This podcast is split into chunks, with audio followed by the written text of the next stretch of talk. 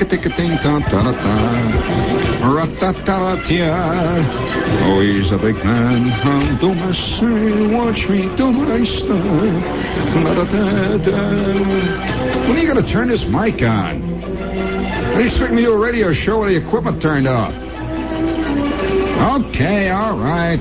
Oh, the air. Hello, gang. Hi, crowd. Oh, gee whiz, it's sure good to see you. All you deep thinkers out there.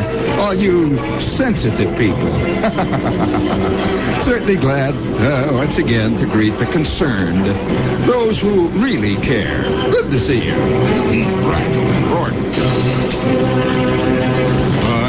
I'm just whistling along with a breeze. Rickety-teek.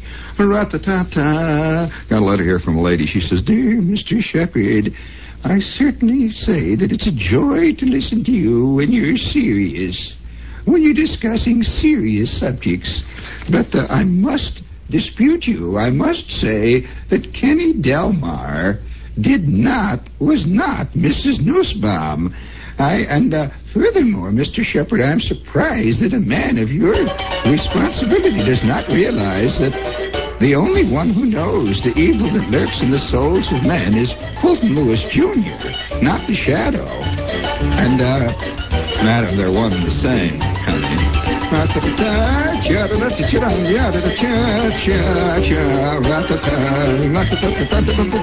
Oh, what a gallimaufry. And so once again, we greet you from the center ring here in the fantastic circus of life. We greet you here. On one hand, you'll see the lions, and on the other hand, you'll see the hippopotami. And uh, you'll notice walking the tightrope are the squirrels and the chipmunks. Although at this distance, folks, it's difficult to tell one from the other. Lions, tigers, hippopotami from squirrels and chipmunks. So, where do you stand? Which one are you? Uh, raise your hand, and uh, before you leave the room, uh, let us know. Uh, it's two doors down to the left, under the stairs, past the place where they keep the lunches. Okay? All together now, gang. My God, it is Friday. It's always Friday. You notice that? You realize that you are now over 7,328 weeks old? It only seems like four days. Or seven centuries.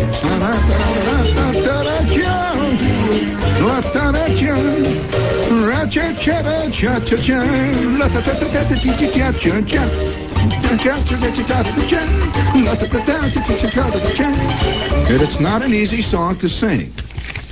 Joni James would not be able to handle that, and the Beatles would fall all over their hair trying that one. Speaking of that, let's see, we have a few notes here. A surgeon in London, Surgeon Norman Carpenter, has suggested that car safety belts should be designed like brassieres for women drivers. Such a belt, he told a safety conference, would encourage women to use them in their autos and would prove to be aesthetically satisfying. Just thought you to know that there's a lot of nuttiness going on out there. Let's see, England, the students at this exclusive British school have been given permission to form a motorcycle club. As a result, the young men now race around the campuses on their Hondas dressed in school uniform tuxedos. Just thought you ought to know that it's spreading, friends. London, UPI, six Cambridge University competitors were en route today, in fact, this very minute, by small bus to the Soviet Union to play and to try to teach the Russians to play tiddlywinks. Quote, we hope to get them interested by playing games in their various villages, said John Penhallow, 22, leader of the six-man University Tiddlywinks Club. We may even play in Red Square in London. It's spreading. I can see these guys setting up their little tent in Red Square, can't you, in their bowler hats and their rolled bumbershoot's, laying out the green baize, laying out the the, the green felt where they're going to play tiddlywinks, and the peasants are trudging back after 12 hours clomping around among the rutabagas in the field. Oh, or say, I say, fellow, we'd like to teach you a game, yeah? Interest of International Revolution. Oh, right, black. Oh, would you please bring me a little more of that uh, setting up the mood music, please? Very good. Once again, we re-enter the gallimaufry of existence. Cha-cha-cha-cha, cha-cha-cha, cha-cha, cha-cha-cha, cha-cha-cha, cha-cha-cha, cha-cha-cha-cha, la-da-da-cha-da-do, la-choo, asthmatize, Rudy, Rudy, too, da-da-da-da-da-da-da, cha-cha-cha-cha.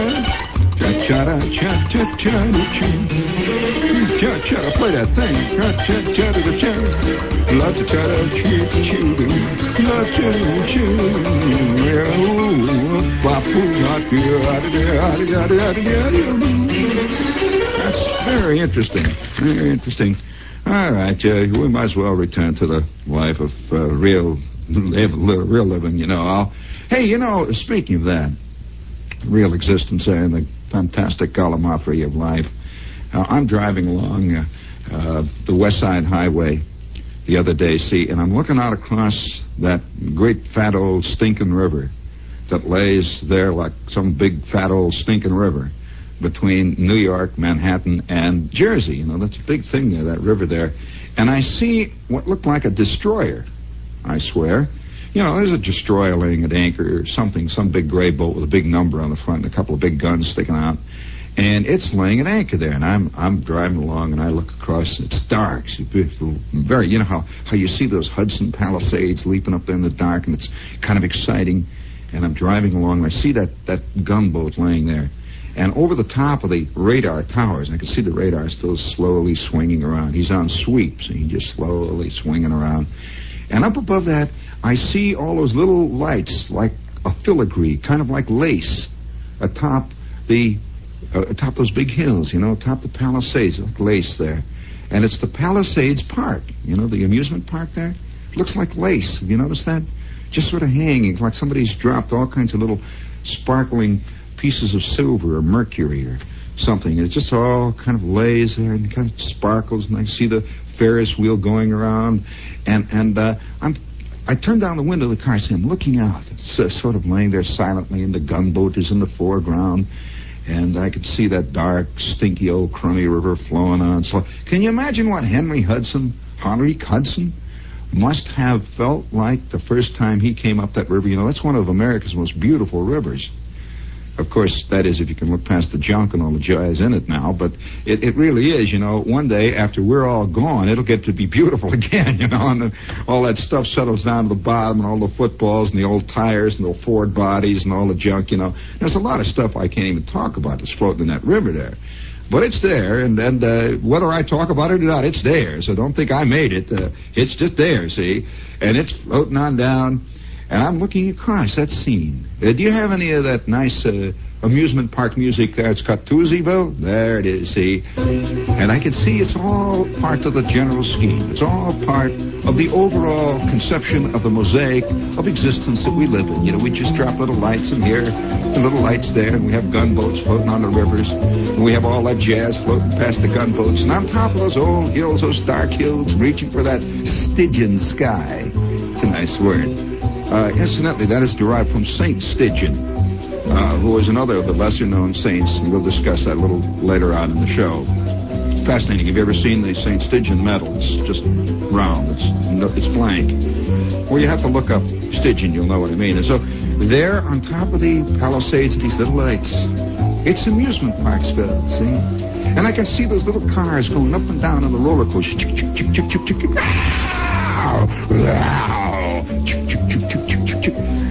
And the gunboat's floating at anchor there, and I say, by George, it's all there, and it's a yard wide. It's there but for the galloping. You just gotta open your old soul. You gotta let that old soul of yours run free and loose with its mouth hanging open and its gills flapping, and you can suck it all in. There it is. It's all there. That old river floating on down to the sea, carrying its load of empty Valentine cans just floating on out to sea. That old gunboat riding slow and hard with its radar swinging around. And on top of that, the amusement park. Hooray! Wow! Whee! Woo! Whoopee! And the fun house. Uh, that that funhouse, that fantastic figure with those great staring blue eyes, with that enormous red mouth ha, ha, ha, the funhouse gang. All you got to do is open the mouth of your soul and let them gills go and suck it in. It's all style and a yard wide.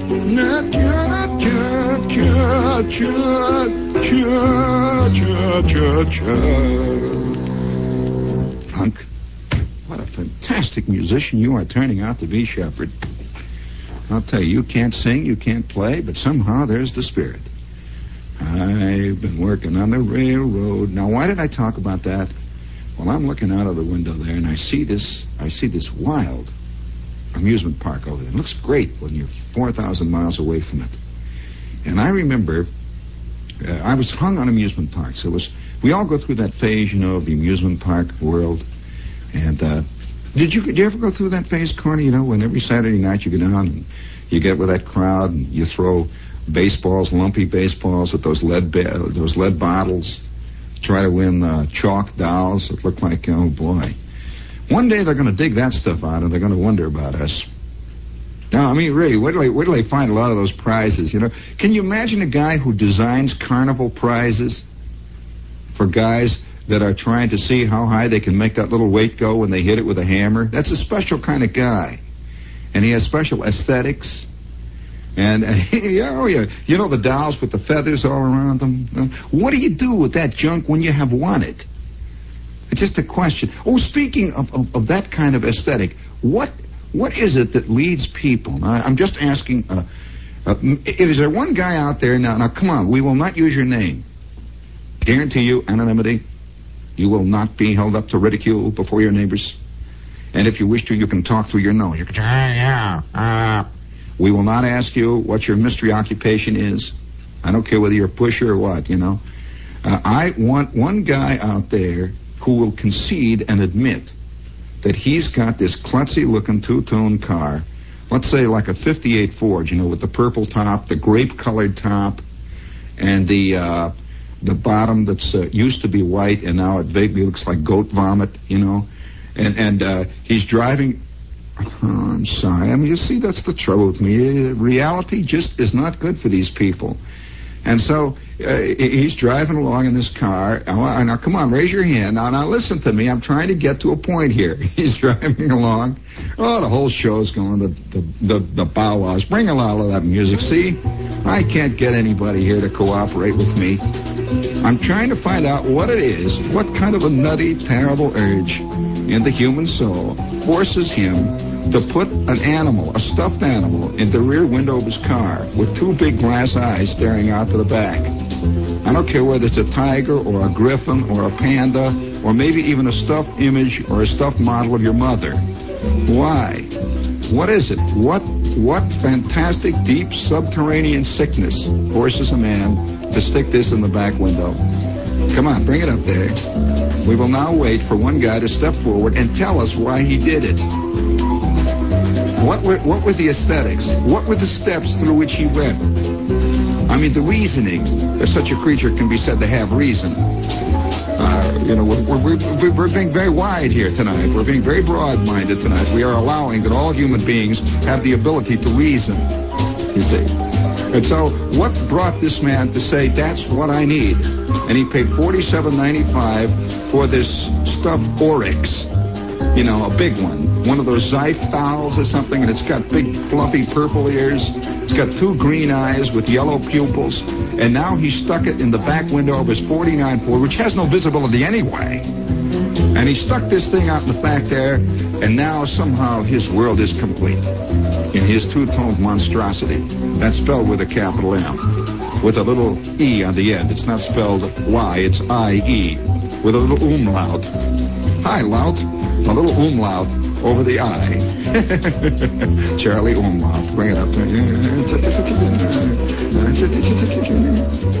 oh, yes, we're dedicating tonight's program to St. Stygian. Oh, by the way, that's enough of that. See, you notice nobody wants to step forward, and yet I know there must be 4,000 guys who are driving around in terrible cars with a with an animal in the back. And I'm not talking about that chick. I'm talking about Yeah, oh, that reminds me, speaking of pigs, this is WOR AM and FM in good old friendly New York. Yes, sir. The bright, clear taste in beer. Miller High Life, the champagne of bottled beer.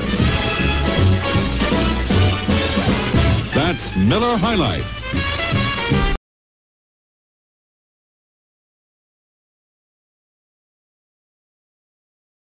Is about famous Miller High Life beer that has soared in popularity because millions more recognize the traditional quality and heritage of an unequaled, unchanging, truly great beer. Wherever people are living better, you'll find Miller High Life in handy take-home cans, on tap, or in the familiar crystal clear bottles. Next time you want the very finest, ask for Miller High Life. The champagne of bottled beer. Sparkling. Flavorful. Distinctive. Pow, pow, ta-da, choo, choo, choo. Let's give that a Woody Herman ending. Or pow, pow. Ah, for the bubbles. La-ta-ta-ta-tee-tee-tee. Oh, we have a lot of little commercials here tonight. Here's a goodie here. La-ta-ta-ta. Don't tell me I left that.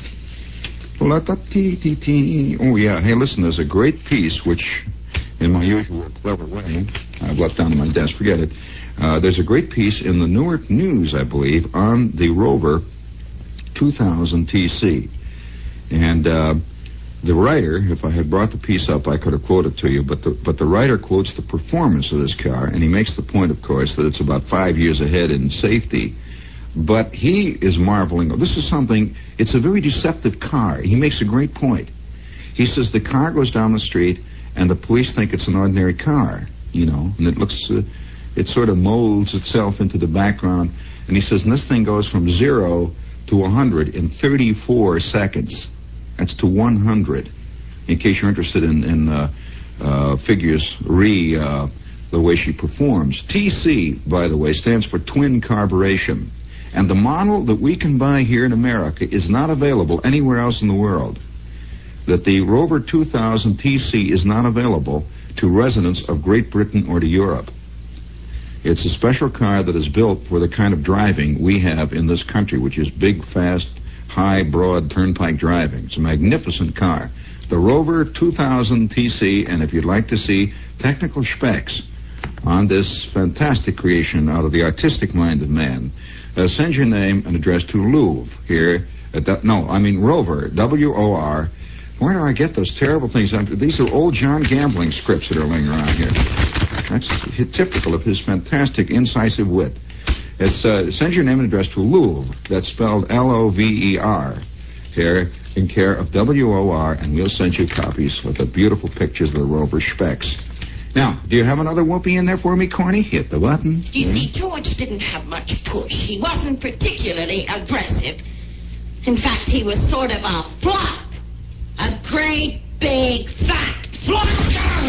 Stop it, Mother. I hope that was an empty bottle, George. You can't afford to waste good liquor. Not on your salary, not on an associate professor's salary. So here I am, stuck with this flop, this Go on, Martha. dog Go in the history department. Martha. Who's married to the president's Don't- daughter. Who's expected Elizabeth Taylor, Richard. Burton. The motion picture Who's Afraid of Virginia Woolf, also starring George Segal and Sandy Dennis. Remember, no one under 18 will be admitted to the theater unless accompanied by his parent. Who's Afraid of Virginia Woolf? From Warner Brothers. George, it! Uh, the picture Who's Afraid of Virginia Albee is now playing at Loew's Tower East theaters there and the Criterion. I'm forever Blanche. That's a beautiful LP there. Just wonderful. I just wish I could believe Elizabeth Taylor's an actress. Just once. Be kind of a nice thing there. Uh, oh, I believe her as Elizabeth Taylor. Ain't no doubt about that. Just that, these, those, and them. Oh, we have uh, one more note here. Uh, oh, yes, tomorrow night. Speaking of uh, magnificent performances, tomorrow night at the same time. Uh, yes, just at this exact moment, we will begin to really warm up at the limelight. We go on the air at 10:30 until midnight, and uh, The place is wide open. And you know, there's something very special happens down in the village and the limelight in the heat of summer. I, I, I cannot describe it. It's a, it really is. It's like it's like somehow you're in the neighborhood of some kind of giant monster that's in heat or something. You know, that's really beginning to feel life, and that's the way the village is in the San. Yeah, it's true. It, it, there's a kind of tension, not not really tension, excitement. It's hard to pinpoint what it exactly is. It has all kinds of pros, cons, negatives. But uh, if you if you want to know what's happened, baby, it's down there. Anything south of 14th Street, that's where it's going. And uh, we are on. True, you'll admit that, that that the atmosphere, Corny, you experienced for the first time here a couple of weeks ago. There's nothing that you have experienced yet like the limelight. Quite. It's very curious. And uh, we'll be there tomorrow night. And uh, if you'd like to make the scene, they have a great outdoor restaurant and everything. And if you'd like to make the scene down there, the chances are good, oh, maybe 50 to 1, that uh, even though you don't have a reservation, you can probably get some kind of a seat. They'll let you swing from the bull's horns or something. Stuffed bull's horns down there. You know, I, I told you what uh, we're going to do tonight, uh, tomorrow night, rather, at the Limelight. We're going to do uh, Oh, well, I, I use the editorial we there, of course. I'm going to do my famous uh, one man evocation and version of Genesis. Well, look, I believe in an artist taking on big themes. I don't know, you know, what do you want me to do? Fool around here all the time to discussing whether or not golf balls blow up if you bite into them?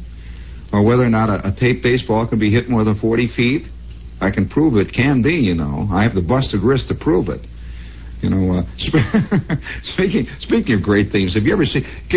I'll tell you what. Would you uh, uh, please look on those fifty fantastic moments of, of movie music, uh, movie music there, please, and uh, would you get me cut two there? No, cut one is pretty good. Cut one is uh, on the other side, not the rinky tink. The other, so cut two on, and cut one on side two. I, I, just want to illustrate something that you might have seen. I don't know what. The, speaking of, of, of unbelievable little straws in the wind. Did you see this? This uh, full page ad the other day in, uh, I believe it was the New York Times. I have it cut out and it's hanging on my desk on the uh, little uh, bulletin board I've got. Let's let's hear that big opening. Come on, bring it in there, big.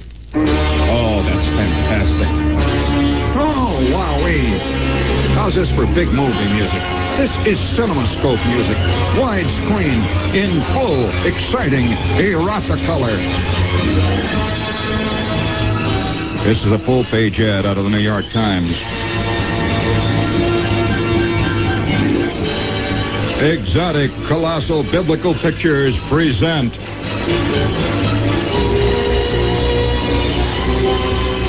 The story of it all. Starring God. And there is an opening picture. It was done in a series of shots from the movie.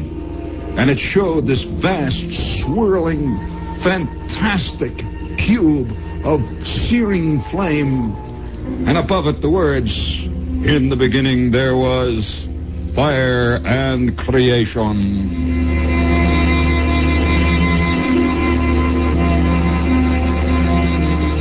Out of this fire slowly evolved. And then you could see the scene. You could see the smoke and the flame is clearing away. And you see a desolate, burning, steaming landscape slowly evolved.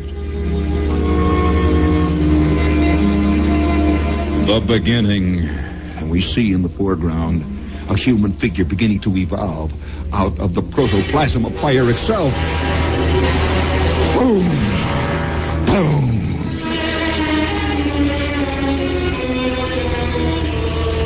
Yes, the story of the creation. And you see this human being evolving out of the smoke and the fire. And then, in the last picture, a stirring, brilliant, beautiful, moving evocation of the story of us all. You saw the first human being standing alone on a desolate beach.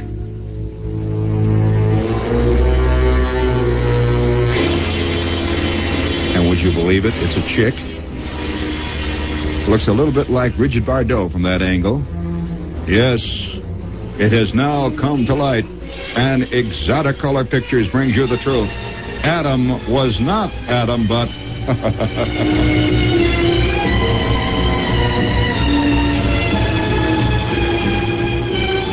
and I thought, gee whiz, now there is a fantastic new version of Genesis.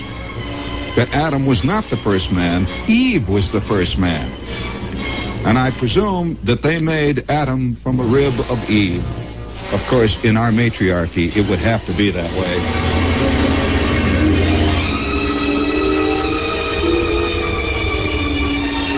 Did, did, any, did any of you see that? Did you see that, Dave? I am not making it up. I, I, know a lot of people are going to say, gee whiz, Shepherd is making up. Making up. Oh, no, no, no, no. Speaking of... Uh, you know, speaking of uh, these these great uh, these great moments of insight, i will never forget the time I'm a kid. See, and it has to do with this amusement park and the whole scene. You know, the whole exciting, wild gallimaufry of existence. And there was one place that we always went when I was a kid. That was amusement park. My old man was really hung on amusement parks, like he was hung on parades. He liked uh, ball games uh, fist fights. Oh, he would travel four miles if he heard there was a fist fight on the corner of 63rd and Cottage Grove. We would pile into the Olds and we'd go, you know. And he used to bring a megaphone. He'd holler, you know, and cheer and all that stuff. And so we would go to every everything wherever there was any action. And and and in this time of the year, right now, July, was the time when the entire family, all the aunts and all the uncles, the whole scene, we would all gather together about three o'clock in the afternoon and we would eat potato salad and hot dogs. It was the time we were going down. It was the big night. We were going down to Riverview amusement park. Did any of you hear of Riverview? You know that uh, amusement parks, in the classical sense, uh, have almost disappeared from the American scene. Uh, there are a few of them still around. Among them is this is Palisades Park over here. This is a classical amusement park. Uh, Coney Island has slowly, almost totally disappeared as, uh, uh, you know, it's, it's, it's become sort of really a kind of a, uh, fixed, uh, non-moving carny joint, but it's not quite a, an amusement park in the classical sense, which was really very loosely related to the carnival. A real amusement park was a standard, set, permanent operation. And uh, we would all go to Riverview Park, which was a, which is fantastic. It's still there, you know. It's a big deal in Chicago, tremendous thing. And we used to walk around in the great herd, you know, all the kids. Uh, my cousin uh, Buddy and uh, my cousin Merle and my cousin Chuck and my kid brother, you know, he's uh, trailing along and whimpering. There was always a whole mob of cousins who were in who were in that squadron that my kid brother belonged to, the whimperers. See, and then there was the rest of us, me and Chuck and Buddy and Merle, you know, big tough type cousins. And up ahead would be all the uncles. And we'd walk around, and there was one thing where, where there was a great separation point between the men and the boys, between the grown-ups and the real live people, uh, that, that was very clearly defined in the amusement parks in the classical sense. And that is the kind of rides you were allowed to ride on. And there was a ride, one ride, that was that was uh, kind of the ne plus ultra. It was it was the ultimate ride.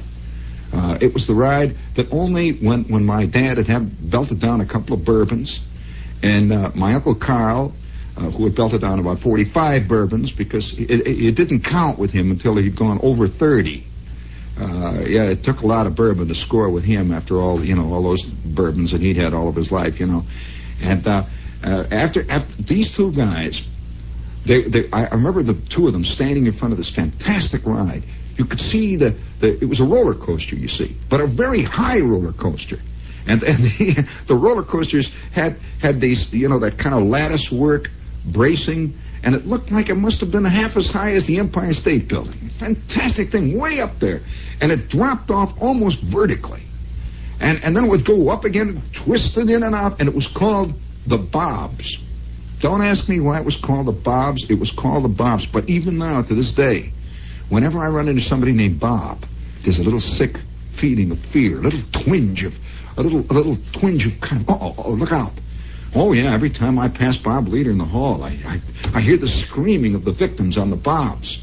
Roaring and screaming. We've, our programmer, Bob Smith, I pass him and I hear the same thing and it's very interesting. Be careful of men named Bob. My old man also says, watch out for guys that wear bow ties. Bad scene. Those are guys to watch out for. And he says, be careful for guys, watch out for guys that wear mustaches and bow ties. Uh, and he says, he says, turn the other way and walk real quick. If he not only has a bow tie and he has a mustache and he smokes a cigar, that is bad news. He says, that guy will unzip everything you got. You are ready to peel. He says, look out. He says, that guy, he says, that guy is out for big blood. Big blood. He says, and look out. He says, there's a certain way the guys wear their lapels. That's another thing. He says, and if he if he comes comes to you, he's got a bow tie, he's got a mustache, smoking a cigar, and he's got two tone shoes. Bad news. Bad news. Uh, you know, there's some truth to that, isn't there? Corny nods. He says, yeah, he knows. that guy is selling something, and whatever, whatever it is, it's got a balsa wood transmission. That's all. It's got a hook in it. You know? Oh, yeah. And so he, he, he and Uncle Carl, see, they'd stand in front of the Bobs, and you could see them hanging out of each other. They'd sway a little bit, see. Come on, what do you say? And Carl would say, well, I, I don't know. You know, I said, come on, come on, let's go. Yeah, you know, well, okay. And, and, and my mother would turn and say, all right, now, all you kids stay right here now. And uh, Aunt Min say, all right, kids. And I said, we're, we're going to wait on them. Now, please, please don't. And they would beg my father, don't go, please. Think of the children. And the old man said, no, no. I've got, it was like Mount Everest. You know? Why does a man climb Mount Everest? Because it's there. Why did the old man ride the Bobs? Because it was there. And you could hear the sound of the victims. Wow! We go, you know. And then you ding, ding, ding, ding, ding, ding, ding, ding, ding. The old man is looking up, and then you wow! And sure enough, he would go up those long wooden steps that had kind of a platform up there, you know, like a big overgrown subway platform. And there, standing at the entrance, was a man, a man wearing a bow tie, smoking a short, fat cigar with a gold band. He had on a, he had on the nattiest little mustache you ever saw, two-tone brown and yellow shoes. And he was working, he was working that turnstile. And the old man and Uncle Carl, they'd make their deal. You'd see him up there, and they'd, they'd wave. So long, so long. That load of cars would come down empty. No, but hardly anybody really dared to ride the Bobs, you know, unless they were three sheets under, you know. And so the old man would get in, and Uncle Carl would get in next to him, and then tick, tick, tick, tick, tick, tick, they would disappear. And then you would hear off in the distance! Wow! And it would seem like only about a minute and a half later the turnstile would swing open and you'd see these two ashen figures. Their faces white as, you know, just, you could just see their eyes kind of staring. And, and of course, old Uncle Carl had gotten rid of all the bourbons he had drunk for the last four months, all over my father's shirt, you know, and they would, they would come staggering out. And then we would, yeah, they would they would arrive down on the down on the down that concrete road, and we're all sitting around. You know, we're kids. You know, they've all they bought us all a taffy apple to keep us, you know, from yelling and all. So I'm sitting with my taffy, and the old man comes, he comes walking up, and he's kind of reeling from side to side. You see, because when you're on the bobs for about a minute and a half, it isn't it isn't you that's staggering anymore. It's the it's the earth itself. You see, the world is moving, and he comes keeps banking back and forth like this. And Uncle Carl is banking back and forth. His face is white. And we would set off down the midway then. That was where the afternoon, once in a great while, when the old man had his courage up, would start. And I'm a kid, see, I'm back there in that crowd with Buddy and Chuck and Merle and my cousins, and all the whole crowd, see. And to me, that was, that was being a man. That was the big time. And my mother, when, when my old man would finally come out of the car, you know, he'd come staggering out, she'd say, Oh, thank God you're back. Oh, I was worried. I heard that scream. Because there were always rumors, you see, that every season they would lose like 45 passengers that would never be seen again. They would be hurled down into that great big mob of wood and sticks and tin cans, you know, all that stuff that's underneath one of these big rides, and they'd never be heard from or seen again. And the old man said, ah, nothing. It was nothing. And then my Aunt Min would say, how was it? Please, was it really? The women never went on this ride. And we would go on walking down the midway. And then they had all these rides for kids, you know, like little two and a half foot high Ferris wheels. And I'd sit in there with my knees up around my shoulders, you know, with my cousin Chuck, and we paid a quarter, and this little thing would go up. Or we'd ride on a little thing called the Mechanical Mouse. It was a little Mickey Mouse that went around about a foot off the ground and went tick, tick, tick, tick, tick, tick, tick, you know, that kind of stuff. And all the while, there's this burning thing in my mind. One day, one day, it's going to be the Bobs. One day, I'm going to get grown up, and I'm going to go to the Bobs. And then we would walk on past all these other great things. And there was this one thing particularly where they had this enormous red face, gigantic face. And it was about three stories high. And he had this big mouth, tremendous big red mouth. And his glowing eyes, his eyes lit up. They had neon, neon around the eyes. You know, the eyes would light up. And it was continually playing out of this thing, this record that went,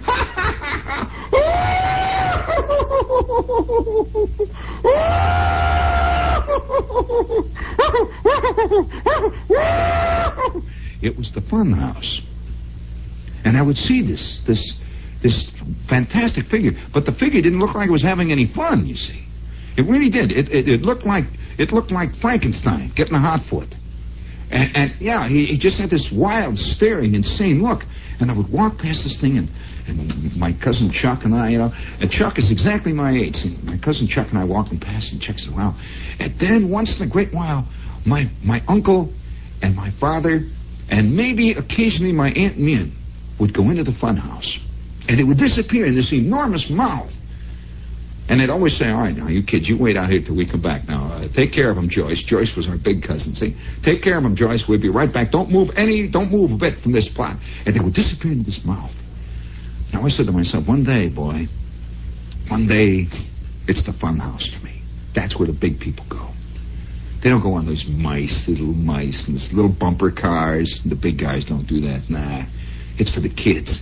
The merry-go-round. You know that I'm going to have to tell you the truth. I never liked merry-go-rounds. I think merry-go-round. I think the merry-go-round myth is one of those great, one of those great myths. It is always said that kids like merry-go-rounds. No, no, no, no. Nice ladies who read Spock. Uh, nice, well-meaning ladies, you know, who believe in doing things for their kids and all that, you know, buy them educational toys. They like merry-go-rounds. Have you ever noticed that when the lady is standing next to that to that big wooden swan and there's this kid sitting there and it's going up and down. The lady is grinning. She's grinning. Uh, the grin is all over her face, and she's yelling and waving, and the kid is just sitting there looking. you know, it's that it's that uh, uh, that dichotomy with, between kidhood and what you what kids are supposed to like. So I'm thinking one day it's going to be Funhouse. One day it's going to be the Bobs. And then came that glorious day. I am now 15, see. And I have arrived at the stage, maybe 14, I'm a, I'm a freshman in high school. I have arrived at the stage where I can go occasionally to Riverview Park by myself. If I, you know, take a couple of friends, we go there. And so I had saved up maybe a buck and a buck and a half, and I'm out at Riverview Park, all by myself. Fantastic. Except for one other person. I'm with Dorothy, this chick that I have got this unbelievable thing on. Know, me and this chick. And I'm with Chuck, my cousin Chuck. And he's got this girl from his neighborhood. And the four of us. And we start out by buying one of these terrible ice cream cones with the spun sugar. You know, that big pink stuff. You can get it blue. You can get it yellow, you know. And so we buy that. And right away, my teeth hurt right off the bat. You know, you start getting it, it gets on you, you can't get it off, and it tastes nothing. You know, you might as well suck on a cube of sugar. You know, it has no taste at all. And so they had to have that. So right away, we splurge for a quarter for each one of these things. We're walking down the street, and we're not in this place five minutes.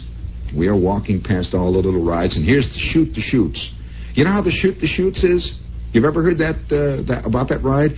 That is a big slide and there's a, there's a deep, basic human uh, urge to ride on that thing. It's one of the most basic of all human urges. You know, to slide down a hill. There's great psychological symbolism in that. Have you noticed whenever you dream, how many times have you ever dreamed of falling? You're lying there and all of a sudden, ooh, you know, and you wake up, oh, wow. Whew. It's very basic. Oh, yeah. And, and when you stand on the top of a building, sometimes you look out, there is a little subterranean urge. She says, why don't you try flying? Why don't you go out? Oh, sure. That's very subterranean, very basic, thing. And that ride, Shoot the Chutes, plays on that. It's coming down rapidly from a very, very high, high elevation. Also, this new bit of parachute jumping. That's part of that scene, too, you see. You're giving in to that urge. You're giving in to it. And so you get up on the top of the Shoot the Chutes, and it was water. It was like a waterfall. It went straight down. And you would get on this little boat, maybe six or seven of you. We get in a boat, and he would run this little lever back and forth, and then, oh, oh, faster and faster and faster. You're going down until all of a sudden it seems as if this thing is dropping absolutely with no bottom. Oh, wow. And you'd hit that bottom, you'd hit that basin, and the thing would dig into the water, and the water would spray higher and higher, and the boat would, wow, and then it would bob the happy ending. The happy ending, yet the moment of stark terror. The water, which is a very basic element. All of it contrived to make one of the most, perhaps meaningful rides of all. There was the sh- there was the shoot the chute scene. And Chuck says, let's go on. And immediately goes, eh, we get our dress wet. Eh, eh, Okay, all right, all right, Dorothy, crying out loud. I thought you went out here come for, for fun, huh? What is it? Why, I told you not to wear that, that dress. For crying out loud. You know, Chuck and I, we got our blue jeans. on. We go past the shoot the chutes. And now we go past the Mickey Mouse. We go past the bumper guards. And there it is. B-O-B-S. The Bobs. Well, we are about five feet past this, and of course, all the kids knew that the, that the Bobs, this was this was death. No girl would ever ride on the Bobs. And I'm standing with Chuck. Chuck's just ahead of me. Chuck looks back and says, Shep, how about it? I said, Chuck, how about it? He says, don't you let my old lady know. That was my Aunt Kate. I said, listen, if you tell my that, he says, what do you mean? You, you, you, you think I'm out of my mind? That's a typical Chicago answer. And two and a half seconds later, we are laying down our dough. That guy with the black mustache, with the shiny teeth, with the short cigar, with the gold band, with the two-tone shoes. He said, you kids, you kids big enough to ride this? What are you talking about, Mac? Here. You big enough, huh? How about two tickets, huh? I'll give you two for the. You think you can ride it twice? So, oh, come on. And into the car. A nice little red car. And I grab onto the bar, see? And Chuck grabs onto the bar next to me. And I could see Dorothy down there and his chick Vera, you know, are waving. So long, chicks! Tick, tick, tick, tick, tick, tick, tick. Up it goes, straight up into the air. We've been riding, you know, roller coasters before. But this, you know, straight up, it goes tick, tick, tick, tick, tick, tick, tick, tick, tick, tick, tick, tick, tick, tick, tick, tick, tick, tick. And now we can see all of Chicago spread out. I can see the lake. Tick, tick, it's still going up. Tick, tick, tick, tick, tick. Now it pauses for one brief instant. Tick. And I look down. Chuck looks down. I said, Chuck, there's no tracks down there. And he got no tracks down. Ah! Oh, wow! It goes down into a tunnel, 6,000 miles an hour, hits right at this this fantastic 2 by 4 Chuck and Chuck. Ah! Up and down we go. And my stomach is coming out of my ears. Oh, all of a sudden, it ain't only my stomach. And Chuck, all of a sudden, Chuck, ooh, ah, ooh, ah, he's grabbing on me. I'm grabbing. And ten seconds later, we are walking down that wooden platform towards Vera and Dorothy. My shirt is torn where Chuck grabbed it, and the stuff is all over me. I'm sweating. And she says, How was it? I said, ah, nothing. nothing. I will never forget it. Never.